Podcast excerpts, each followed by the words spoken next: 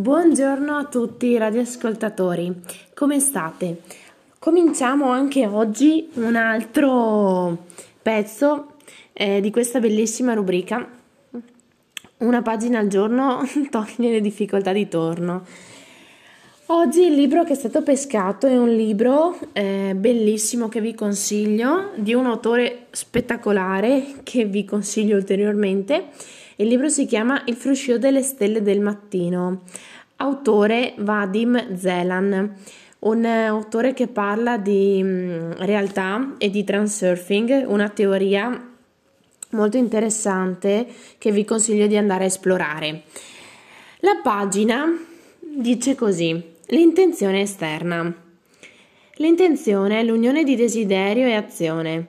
L'intenzione di fare qualcosa con le proprie forze è nota a tutti. Si tratta dell'intenzione interna. È molto più difficile estendere l'azione dell'intenzione al mondo esterno. Questa è l'intenzione esterna.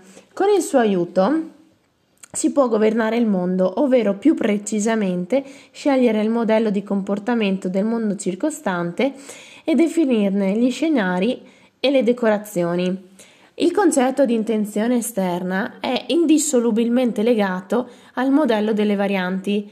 Tutte le manipolazioni con il tempo, lo spazio e la materia che non soggiacciono a una spiegazione logica si fanno di solito riferire alla magia o a fenomeni paranormali.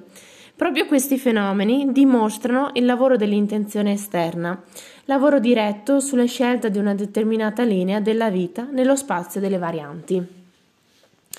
Molto probabilmente questo pezzo dovete riascoltarvelo forse più volte prima di capire tutto il giro di parole che l'autore usa.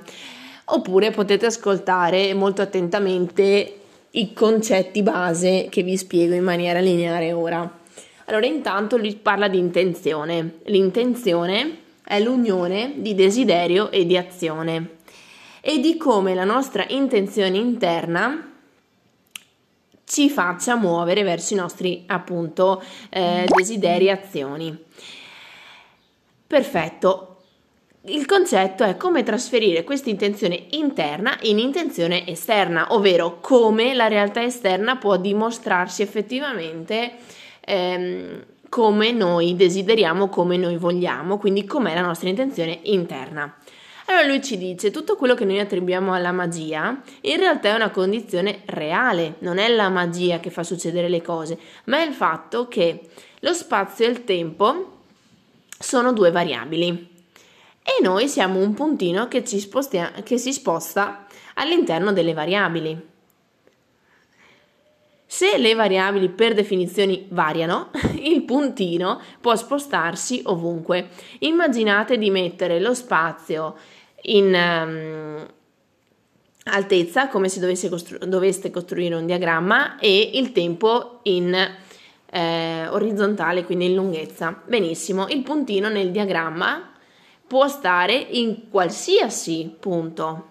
Dipende dove noi vogliamo, più in basso, più in alto, più a destra, più a sinistra e quindi scegliere effettivamente all'interno di queste variabili dove spostarci e come spostarci è chiaro che per spostarci serve l'intenzione, quindi il desiderio e l'azione messe in questo ordine non a caso.